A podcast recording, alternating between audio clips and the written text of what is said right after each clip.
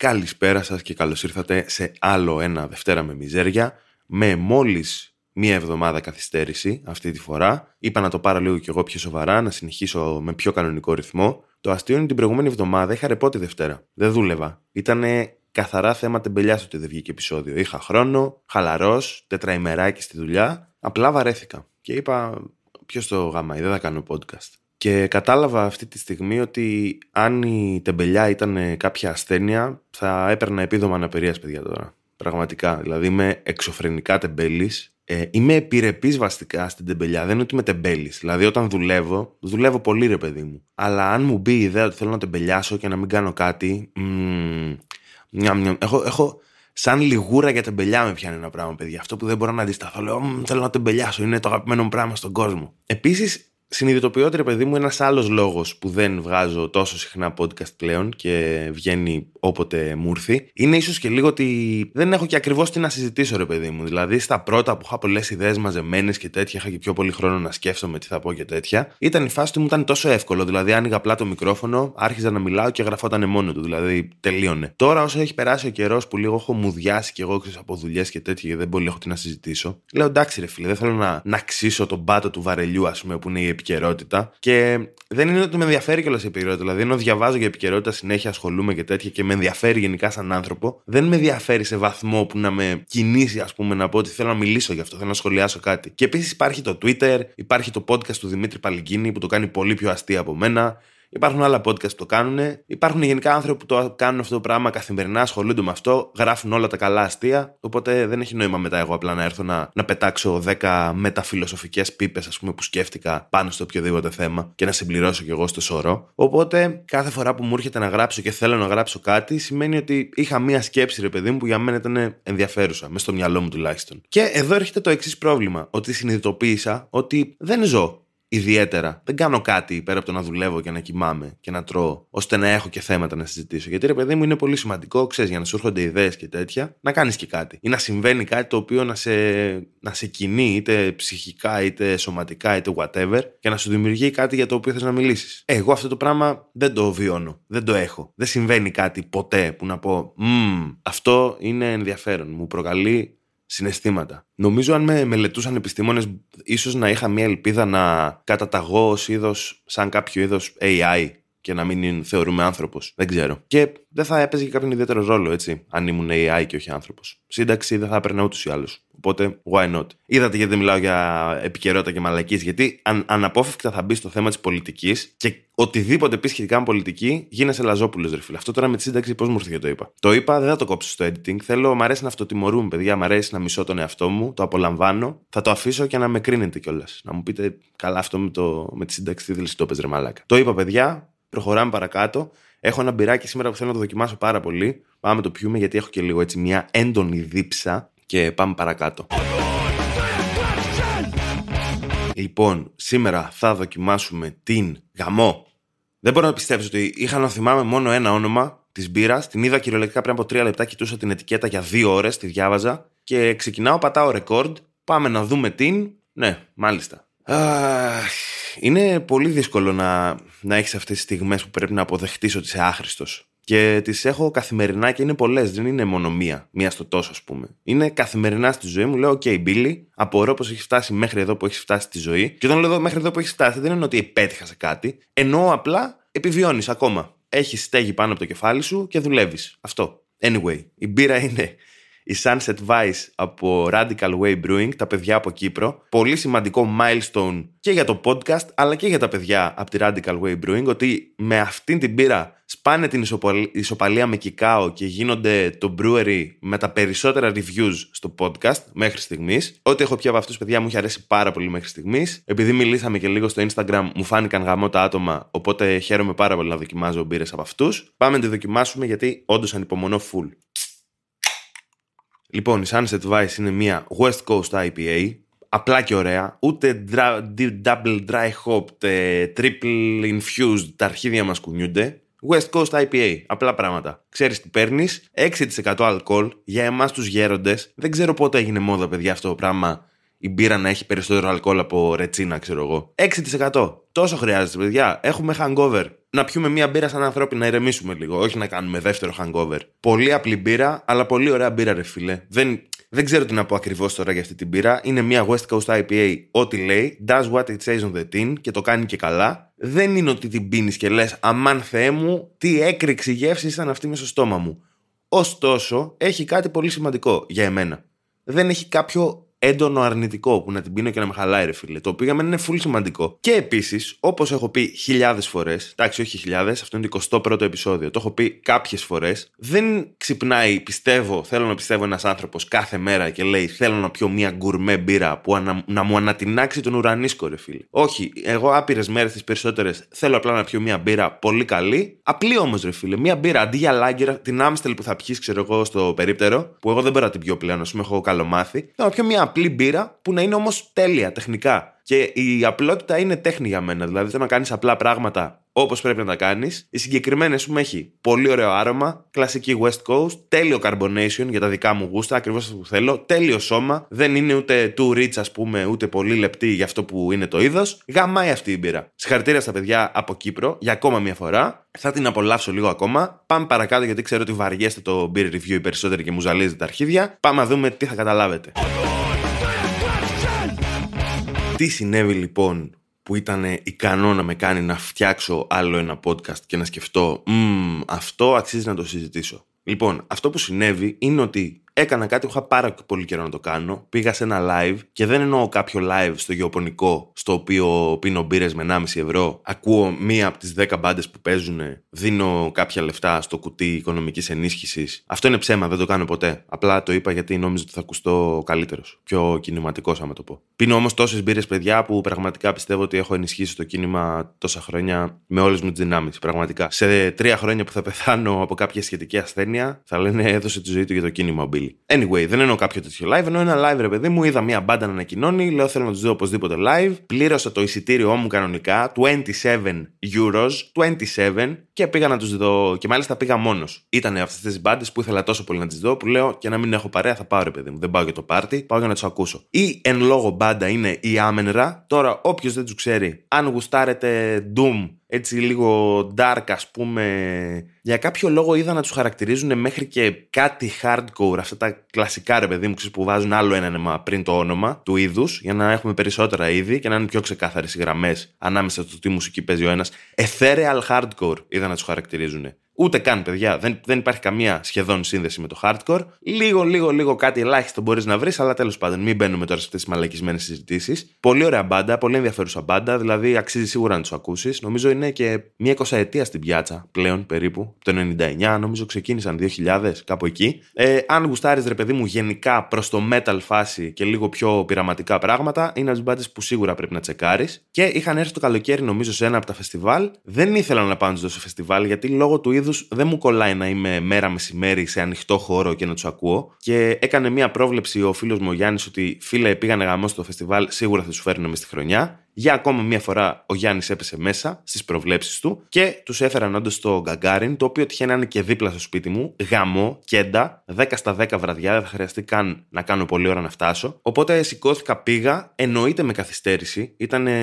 8.30 ώρα οι πόρτες, φαντάζομαι κάτι σε 9-9 και κάτι θα ξεκινούσε το opener. Εννοείται δεν είδα κανένα κομμάτι του opener, πρόλαβα το μισό κομμάτι του το τελευταίο, κάτι τέτοιο. Και εδώ είναι που πολλοί θα πούν, μαλάκα αυτό Billy που κάνεις είναι απαράδεκτο και δεν στηρίζεις τις μικρότερες μπάντες και πρέπει να μπαίνεις να ακούσεις, φίλε μου, άντε και γάμι σου. Έχω πληρώσει εισιτήριο για να το κάνω ό,τι θέλω. Αν θέλω, μπορούσα να μην πάω καν στο live. Αν δεν πήγαινα καθόλου στο live, θα ήμουν καλύτερος. Θα με σεβόσουν περισσότερο. Θα λέγεις, OK, τουλάχιστον έδειξες την ίδια ασέβεια και για τη μεγάλη μπάντα και για τη μικρή. Δεν ξέρω, παιδιά, αυτή η μαλακία με το να στηρίζεις τις μικρές μπάντες και τέτοια. Όταν γίνουν αρκετά καλές οι μικρές μπάντες, τις στηρίζω πάρα πολύ, αν θέλετε να ξέρετε. Μέχρι τότε, Σας γράφω στα αρχίδια μου. Θα κάνω ό,τι θέλω με τα λεφτά μου. Anyway, θυμήθηκα ρε παιδί μου με, με βάση αυτό ότι παλιά έλεγε ένα live πόρτες 8.30 και εγώ ήμουν έξω από τον μπάρα από τις 5 ώρα και έπινα μπύρες, ας πούμε, και πάλι δεν έβλεπα τα opening.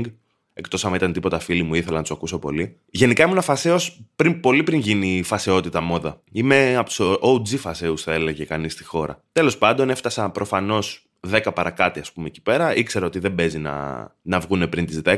Και τέλος πάντων, ήταν παιδιά ένα εξαιρετικό live. Ε, αλήθεια, είχα πάρα πολύ καιρό να περάσω τόσο καλά σε live που να είμαι μάλιστα και μόνος, δηλαδή απλά να γουστάρω με το live σαν live. Ήταν highly aesthetic η φάση, γιατί οι τύποι έχουν διαλέξει να κάνουν κάτι με το light show, ας πούμε, και έχουν projections από πίσω την ώρα που παίζουν, βίντεο και τέτοια. Και είναι όλο ασπρόμαυρο, τα φώτα είναι μόνο. Ε, είχαν νομίζω συνολικά 4 μπάρες με φώτα και 5-6 προβολή, και όλο το light show ήταν με αυτά, όλα άσπρα, όλα μαύρα πάνω στη σκηνή, ασπρόμαυρα projections και ξεχνούσες κυριολεκτικά ότι υπάρχει χρώμα στον κόσμο όση ώρα ήσουν μέσα στο live. Το οποίο για μένα είναι next level aesthetic. Και επίσης κολλάει πάρα πολύ θεματικά, ρε παιδί μου, με τη φάση τους και με τη μουσική που παίζουν. Και είναι το, το, η ultimate miseria, ρε παιδί μου. Δηλαδή δεν μπορεί να υπάρξει για μένα κάτι καλύτερο, κάτι ανώτερο από αυτό καλλιτεχνικά. Είναι το είδος μουσικής που ξυπνάς ένα πρωί και λες: Σήμερα νιώθω σκατά, μισό τον εαυτό μου, δεν αντέχω αυτό που είμαι. Και λες: Τι θα κάνω, Μ, θα με τιμωρήσω που νιώθω έτσι με το να με κάνω να νιώσω ακόμα χειρότερα. Παιδιά, αυτό δεν, πραγματικά είναι. Θα βγει αυτό το επεισόδιο εντωμεταξύ καθαρά Δευτέρα. Καθαρά Δευτέρα με καθαρή μιζέρια. Για μένα αυτό είναι η, η ουσία της μιζέριας. Να τη ζεις, ρε φίλε, να την αφήνεις να μπει μέσα σου, να σε γεμίσει. Τι, τι ωραίο συνέστημα. Και μας το δώσανε με το φτιάρι. Οι Amenra, τους ευχαριστούμε πολύ. Μάγκες, κύριοι, τέλη, παίξανε λίγη ώρα. Εμένα δεν με χαλάει καθόλου, παιδιά, αυτό πλέον. Δηλαδή, δεν είμαστε 15 χρονών να πηγαίνουμε σε ένα live και να λέμε Παίξε κι άλλο, θέλω κι άλλο. Πλήρωσα τόσα λεφτά, θέλω να ακούω για 7 ώρες αυτή τη μουσική. Όχι, ρε φίλε, ο καλλιτέχνης, ας πούμε, Ειδικά σε ένα μικρό live, δεν παίζει, ξέρω εγώ, headline show σε φεστιβάλ, κάτι τέτοιο. Παίζει ένα μικρό live, θα παίξει το set που έχει ετοιμάσει, που θεωρεί αυτός consistent, σαν υλικό, ας πούμε, καλλιτεχνικά το θεωρεί OK, ένα block δουλειά το οποίο μπορεί να παρουσιαστεί αυτόνομα. Ειδικά μπάντες οι οποίες έχουν τέτοιο στυλ. Δηλαδή, τώρα μια μπάντα η οποία παίζει χιτάκια. Ναι, OK, okay, προφανώς και θα ξεθάψει κι άλλο ένα χιτάκι άμα θέλει να παίξει κάτι παραπάνω να στρετσάρει λίγο το χρόνο της. Αυτοί κάνουν κάτι πολύ conceptual, ας πούμε. Οπότε σου λέει, φίλε, αυτή είναι η δουλειά που θέλω να σου παρουσιάσω σήμερα.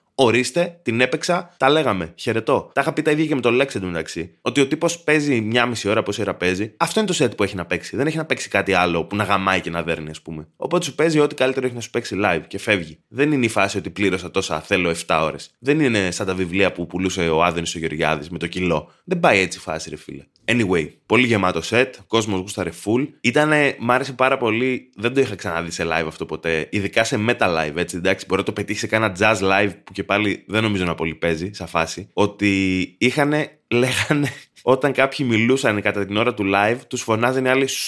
Και λέω, τι κατά μαλάκα, πού είμαστε, τι, τι έχει συμβεί. Έχω τόσα χρόνια να πάω σε metal live που πλέον έχουμε εξελιχθεί σε κάποιο άλλο είδο πολιτισμένου ανθρώπου. Αλλά η αλήθεια είναι ότι μου άρεσε γιατί ρε παιδί μου, σαν μπάντα αυτοί παίζουν πάρα πολύ με, με ακραίες ησυχίες και ακραίο θόρυβο. Δηλαδή είναι πολύ έντονο το, το range, ας πούμε. Οπότε στα σημεία που όντως παίζουν χαμηλά, αν μιλάνε 25 άτομα στα χίλια, ακούγονται παραπάνω από τη μουσική. Δηλαδή άντε και γαμήσου, φίλε. Εδώ πέρα τα 27 μου ευρώ θέλω να τα τιμήσεις. Όχι, θα το βουλώσεις. Λιποθύμησαν δύο άτομα και τους κουβαλήσανε κάτι σύντροφοι εκεί πέρα έξω. Τους κρατούσαν με τελείως λάθος τρόπο. Εντάξει, είχε πάρα πολύ πλάκα όπως τους βγάζανε τους καημένους, αλλά εντάξει. Λιποθύμησαν. Λιποθυμάει ο πρώτος. Οκ, οκέι, κομπλέ, συμβαίνουν αυτά. Η πρώτη βασικά, μια κοπέλα ήταν το πρώτο θύμα του live. Λιποθυμάει και ο δεύτερος, ένα πιτσιρικάκι, ας πούμε, ένα παλικάρι. Τον βγάζουν έξω ακριβώς πάλι από μπροστά μου και γυρνάει ένας τύπος από λίγο πιο δίπλα και λέει: Πω, μαλάκα σήμερα θάβουν κόσμο, μιλάμε. Και ήταν άψογο το comedic timing του τύπου, ας πούμε, η στιγμή που διάλεξε να το πει αυτό. Και είχε πολύ πλάκα, γιατί ήταν όντως ρε παιδί μου έτσι πολύ έντονο live. Πολύ... Όχι έντονο σε φάση, ξέρεις, punk live, thrash live που πλακώνει το κόσμο μπροστά και τέτοιο. Έντονο βαρύ, ρε παιδί μου, πώς το λένε. Είχε ιδιαίτερο κλίμα, είχε ιδιαίτερο vibe, ας πούμε, η φάση. Ήταν λίγο, ξέρεις, λειτουργία, δηλαδή ησυχία μέσα, κόσμος να λιποθυμάει, κάτι παρανοϊκά projections, ας πούμε, στο background με κάτι νερά, με κάτι βατράχια, με κάτι φωτιές. Τι σκάτα κάνατε εκεί πέρα. Ήταν από αυτά που τα βλέπεις και λες δεν έχω ιδέα τι είναι αυτό, αλλά μάλλον κάτι θα σημαίνει. Από το Βέλγιο ήρθανε τόσο δρόμο, δεν μπορεί, κάτι θα ξέρουν παραπάνω από μένα. Ωστόσο, αυτό που ρε παιδί μου με, με κίνησε να μιλήσω σήμερα για, το, για αυτό το live είναι ότι είχα πάρει πολύ καιρό να πάω σε αμυγός metal live, ρε παιδί μου. Εντάξει, δεν είναι 100% metal, αυτό που έχουμε στο μυαλό μας σαν παραδοσιακό metal, κολάν, δερμάτινα, φουντουτά μαλλιά χωρίς λόγο και τέτοια. Ήταν λίγο πιο εναλλακτική φάση, αλλά ήταν ένα metal live όπως και να το κάνουμε. Και εκεί πέρα θα συναντήσω αναπόφευκτα τους παλιούς μου φίλους, τους μεταλλάδες. Δεν μιλάω για κάποιο συγκεκριμένο άτομο, πέτυχα μόνο ένα γνωστό μου ρε παιδί μου εκεί πέρα, που δεν είχε έρθει καν για το live, είχε έρθει για δουλειά. Ενώ ρε παιδί μου γενικά αυτή την κοινότητα που έχει τόσο ενδιαφέροντα χαρακτηριστικά και την αγαπάμε και τη λατρεύουμε. Αρχικά ήταν εμφανώς γερασμένη αυτή η κοινότητα. Ζούμε στην εποχή του rap, ας πούμε, του hip hop, οπότε Οι μεταλλάδες γερνάνε, δεν έχουμε νέες προσθήκες στο ρόστερ, δεν ανανεώνεται κάπως η φάση. Είδα και μερικούς μικρότερους ρε παιδί μου, αλλά εντάξει, ελάχιστες περιπτώσεις. Πλέον έτσι θεωρώ και λίγο του είδους μάλλον. Ήταν έτσι λίγο πιο φασέο κοινό. Δεν ήταν τόσο hardcore ε, μεταλλάδες. Ωστόσο είδα και μερικούς, ξέρω εγώ, κλασικούς τύπους. Νομίζαν να πάει να δουν, να δουν τους Helloween, ξέρω εγώ. Τζιν ε, αμάνικα, τζιν σωλήνα, ε, λευκό θρασοπάπουτσο μπασκετικό, φουντωτό μαλλί, τεράστια ακμή και σκουλαρίκια. Πού πας ρε bro να πούμε. Οι άνθρωποι εδώ πέρα κάνουν τέχνη να πούμε. Εδώ πέρα παίζουν κουλτούρα. Και εσύ μου εδώ πέρα και βρωμάς Jack Daniels να πούμε και, και χθεσινά κάτουρα. Κάνε ένα μπάνιο ρε γαμημένο. Ήρθες να, ήρθες να δεις τέχνη σε εκκλησία μπαίνεις ρε μαλάκα τώρα, το κατάλαβες. Κατάλαβες που είσαι. Τέλος πάντων, εντάξει, μου αρέσουν και αυτοί, πάντα μου φτιάχνουν τη διάθεση να βλέπω ότι υπάρχουν ακόμα τόσο κίτσα άτομα. Είναι τη 2023. Είμαι λάτρης του κίτς γενικά. Επίσης είχε αρκετές κοπέλες, το οποίο τα χρόνια που εγώ ρε παιδί μου σύχναζα στα live ήταν σπάνιο. Δηλαδή, μιλάμε για sausage fest κανονικό πάντα. Ήταν ένα ποσοστό 90-10 ας πούμε. Ε, τώρα ήταν αρκετά μοιρασμένο το κοινό ευχάριστο, μου αρέσει αυτό, να ανοίγει λίγο η φάση. Επίσης ήταν ένα sold out show, το οποίο σημαίνει για την Ελλάδα ότι είναι sold out συν 150 άτομα πόσο έπρεπε να χωράει ο χώρος. σω έτσι να εξηγείται κιόλας γιατί λιποθύμησαν δύο άτομα. Τα λέμε κι αυτά. Και επίσης αυτό που με ενόχλησε γάματα, με ενόχλησε γάματα, ρε φίλε, ήταν ότι ενώ είχαν το γαμάτο light show, ε, η μπάντα δηλαδή με τα ασπρόμαυρα και αυτά, είχε δεξιά και αριστερά κάτι τεράστιες πινακίδες, ρε φίλε, monster. Τι σκατά δουλειά έχει το monster, ποια σύνδεση έχει με τη μουσική που φεύγεις από φεστιβάλ και σου δίνουν monster. Μπαίνεις μέσα σε μπαράκι, ας πούμε, και βλέπεις πινακίδες monster. Ποιος πίνει monster αρχικά μέσα σε μπαρ; Επίσης, πώς συνδέεται με τη μουσική με κάποιον τρόπο. Δηλαδή, άντε το Red Bull έκανε την όλη μόντα, ας πούμε, και καλά ότι το κάνει με τα extreme sport και έχει ρίξει τα περισσότερα λεφτά η εταιρεία. Πλέον τα ρίχνει όχι στο energy drink, τα ρίχνει κυρίως στις παραγωγές που κάνει για motocross, ξέρω εγώ, για extreme racing, ας πούμε και τέτοια. Το monster τι ακριβώς θέση έχει μέσα σε όλο αυτό; Τι, τι προσπαθεί να πετύχει όλο αυτόν τον καιρό; Επίσης, με όλο αυτό προσπαθεί να πετύχει. Έχει δει κάποια αύξηση στις πωλήσεις του. Δηλαδή, εγώ μπαίνω μέσα στο μπαρ, βλέπω την πινακίδα, την πράθινη, τη φωσφοριζέ, να μου χαλάει την αισθητική και λέω μαλάκα μου αυτό ήταν. Τόσο καιρό που πήγαινα στο μπαρ για μπύρα, ας πούμε και για ουίσκι, ήμουνα ένας αγρίκος. Monster είναι η φάση. Και επίσης, αν πίνω Monster, θα παίζω πιο γρήγορα κιθάρα από ό,τι έπαιζα πριν. Το οποίο θα ήταν βέβαια αρκετά εντυπωσιακό εδώ που τα λέμε, γιατί δεν ξέρω να παίζω κιθάρα. Οπότε θα ήταν, ναι, θα άξιζες να πάρω Monster για αυτό το λόγο. Αλλά ναι, είναι λίγο αστείο να βλέπεις ωραίες καλλιτεχνικές παραγωγές, ρε παιδί μου, στην Ελλάδα. Γιατί πάντα κάτι τεχνικό θα πάει στραβά. Δεν υπάρχει περίπτωση και θα σου χαλάσει την εμπειρία. Δηλαδή είσαι τελείως μέσα εκεί απορροφημένος οι άλλοι έχουν ρίξει κόπο και ιδρώτα να το στήσουν έτσι ωραία. Και απλά θα μπει κάποιος μέσα στο μαγαζί και θα αρχίσει να πουλάει φιστίκια την ώρα του live. Βαλκάνια είμαστε, οκ, το έχω αποδεχτεί. Εμένα μου αρέσει προσωπικά αυτό, με διασκεδάζει. Σε κάνει να νιώθεις λίγο ρε παιδί μου ότι ζούμε σε ένα απόλυτο χάος. Τίποτα δεν είναι ελεγχόμενο, τίποτα δεν είναι προβλέψιμο. Οτιδήποτε μπορεί να συμβεί ανά πάση στιγμή. It keeps things interesting που λέμε στο χωριό μου. Τι άλλο ήθελα να πω για το live, δεν θυμάμαι. Ήθελα να πω κάτι άλλο. Mm, είμαι σίγουρος ότι θέλω να πω και άλλα πράγματα αλλά τα ξεχνάω. Οπότε ξέρω εγώ, μπορούμε να πάμε στο κλείσιμο. Νομίζω τα είπα. Ήμουνα ευχάριστος. Μίλησα για κάτι συγκεκριμένο για αρκετή ώρα. Μην τα θέλουμε κιόλα δικά μας. Ένα βήμα τη φορά, παιδιά. Πιστεύω ότι σε μία δεκαετία αυτό το podcast θα είναι εβδομαδιαίο και consistent θεματολογικά και σε διάθεση. Υπομονή. Είναι τρελό ότι σήμερα είχα τόση όρεξη να γράψω είχα συγκεκριμένο θέμα να μιλήσω. Μου είχε αρέσει πολύ ρε παιδί μου η φάση και με το live που πήγα και ότι έχω κάτι να πω, ας πούμε, που μου τράβηξε το ενδιαφέρον. Και παρόλα αυτά, ενώ είχα τόσα κέφια, παρασέρνομαι ανά τρία λεπτά και ανοίγω το κινητό και κοιτάω shorts ε, στο YouTube, reels στο Instagram, μέχρι και TikTok θα ανοίξω σε λίγο για να χαζεύω. Είναι πραγματικά παρανοϊκό, παιδιά. Έχω τόσο. Έχω διάσπαση προσοχής, αλλά όχι κανονική διάσπαση προσοχής, αυτή που έχεις κάποιο θέμα, ας πούμε, και στην προκαλεί. Έχω διάσπαση προσοχής στην οποία την έχει προκαλέσει 100% η υπερκατανάλωση ίντερνετ που κάνω από μικρή ηλικία. Έχω δει κυριολεκτικά όλα τα βίντεο με Κινέζους να δουλεύουν στο facebook, με τρομοκρατούν, τα βλέπω με τρόμο και δέος και ανυπομονώ για τον πόλεμο Κίνας-Αμερικής και για την άνοδο του κομμουνισμού στην Ευρώπη και το δυτικό κόσμο. Θα μας πάει πάρα πολλά χρόνια μπροστά αυτός ο πόλεμος. Και γενικά ρε παιδί μου έχω αυτό το... νομίζω αυτό είναι και το νόημα, το έχουν πιάσει τέλειοι οι τύποι που σκέφτηκαν την ιδέα του short video ας πούμε σε 10 15 δευτερόλεπτα να πεις μια ιστοριούλα, να παρουσιάσεις κάτι, whatever, είναι ακριβώς αυτό που είναι η εποχή. Ανούσια πληροφορία, το ένα μετά το άλλο να μην μπορείς καν να σταματήσεις, αυτόματο playback playback είναι απίστευτο, απίστευτο. Δεν το αντέχω, το συχαίνομαι, μου φαίνεται αειδιαστικό. Γενικά είμαι σε όλα, ρε παιδί μου, άνθρωπος του long form. Με τραβάει πάρα πολύ ένα έργο να έχει διάρκεια και να αναλύει σε βάθος κάτι για πάρα πολλή ώρα. Ωστόσο, είναι τόσο καλοφτιαγμένες αυτές οι μαλακίες που μπορώ να κάθομαι να βλέπω βίντεο για νύχια για 5 ώρες τη μέρα. Δηλαδή, αυτό είναι το χόμπι μου πλέον. Παλιά είχα άλλα χόμπι. Είχα την κομμωδία, μπορεί να έκανα κάτι με το ελεύθερο μου χρόνο, να διάβαζα ένα βιβλίο. Αλλά τώρα ξεκινάω με ένα βίντεο για νύχια και μετά από 4 ώρες νιώθω έτοιμος να πάω στο κολονάκι σε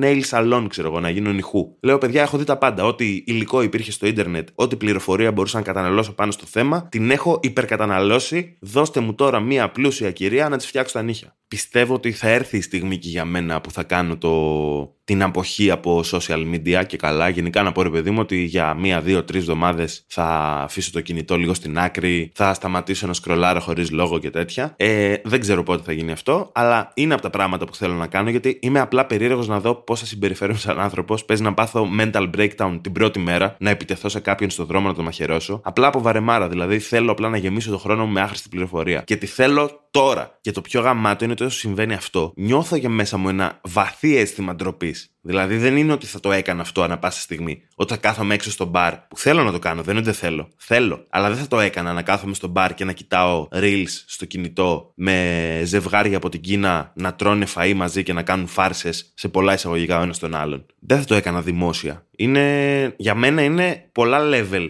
πάνω από τον αυνανισμό αυτό το πράγμα. Σε ντροπή, ας πούμε, που θα, θα σου προκαλούσε αν το έκανες δημόσια. Αλλά δεν ξέρω, το, τη νιώθω την ντροπή, αλλά συνεχίζω και το κάνω. Δεν μπορώ να σταματήσω. Δεν... Ίσως πρέπει να πάω σε κάποια κλινική γι' αυτό, δεν ξέρω αν υπάρχει κάτι τέτοιο στην Ελλάδα. Anyway, αυτός ήμουνα για σήμερα. Ελπίζω να τα πούμε την επόμενη εβδομάδα. Αν όχι, μην ανησυχείτε. Θα τα πούμε κάποια στιγμή ξανά. Βλέπω ότι αυξάνονται γενικά οι listeners οι εβδομαδιαίοι. Χαίρομαι πάρα πολύ γι' αυτό. Και χαίρομαι μάλιστα που αυξάνονται σε μια εποχή που εγώ κάνω ό,τι λιγότερο μπορώ για αυτό το podcast. Δεν ξέρω τι εκτιμάτε ακριβώς στην μη δουλειά μου, αλλά χαίρομαι πάρα πολύ που το εκτιμάτε. Θα τα πούμε σύντομα. Σας φιλώ.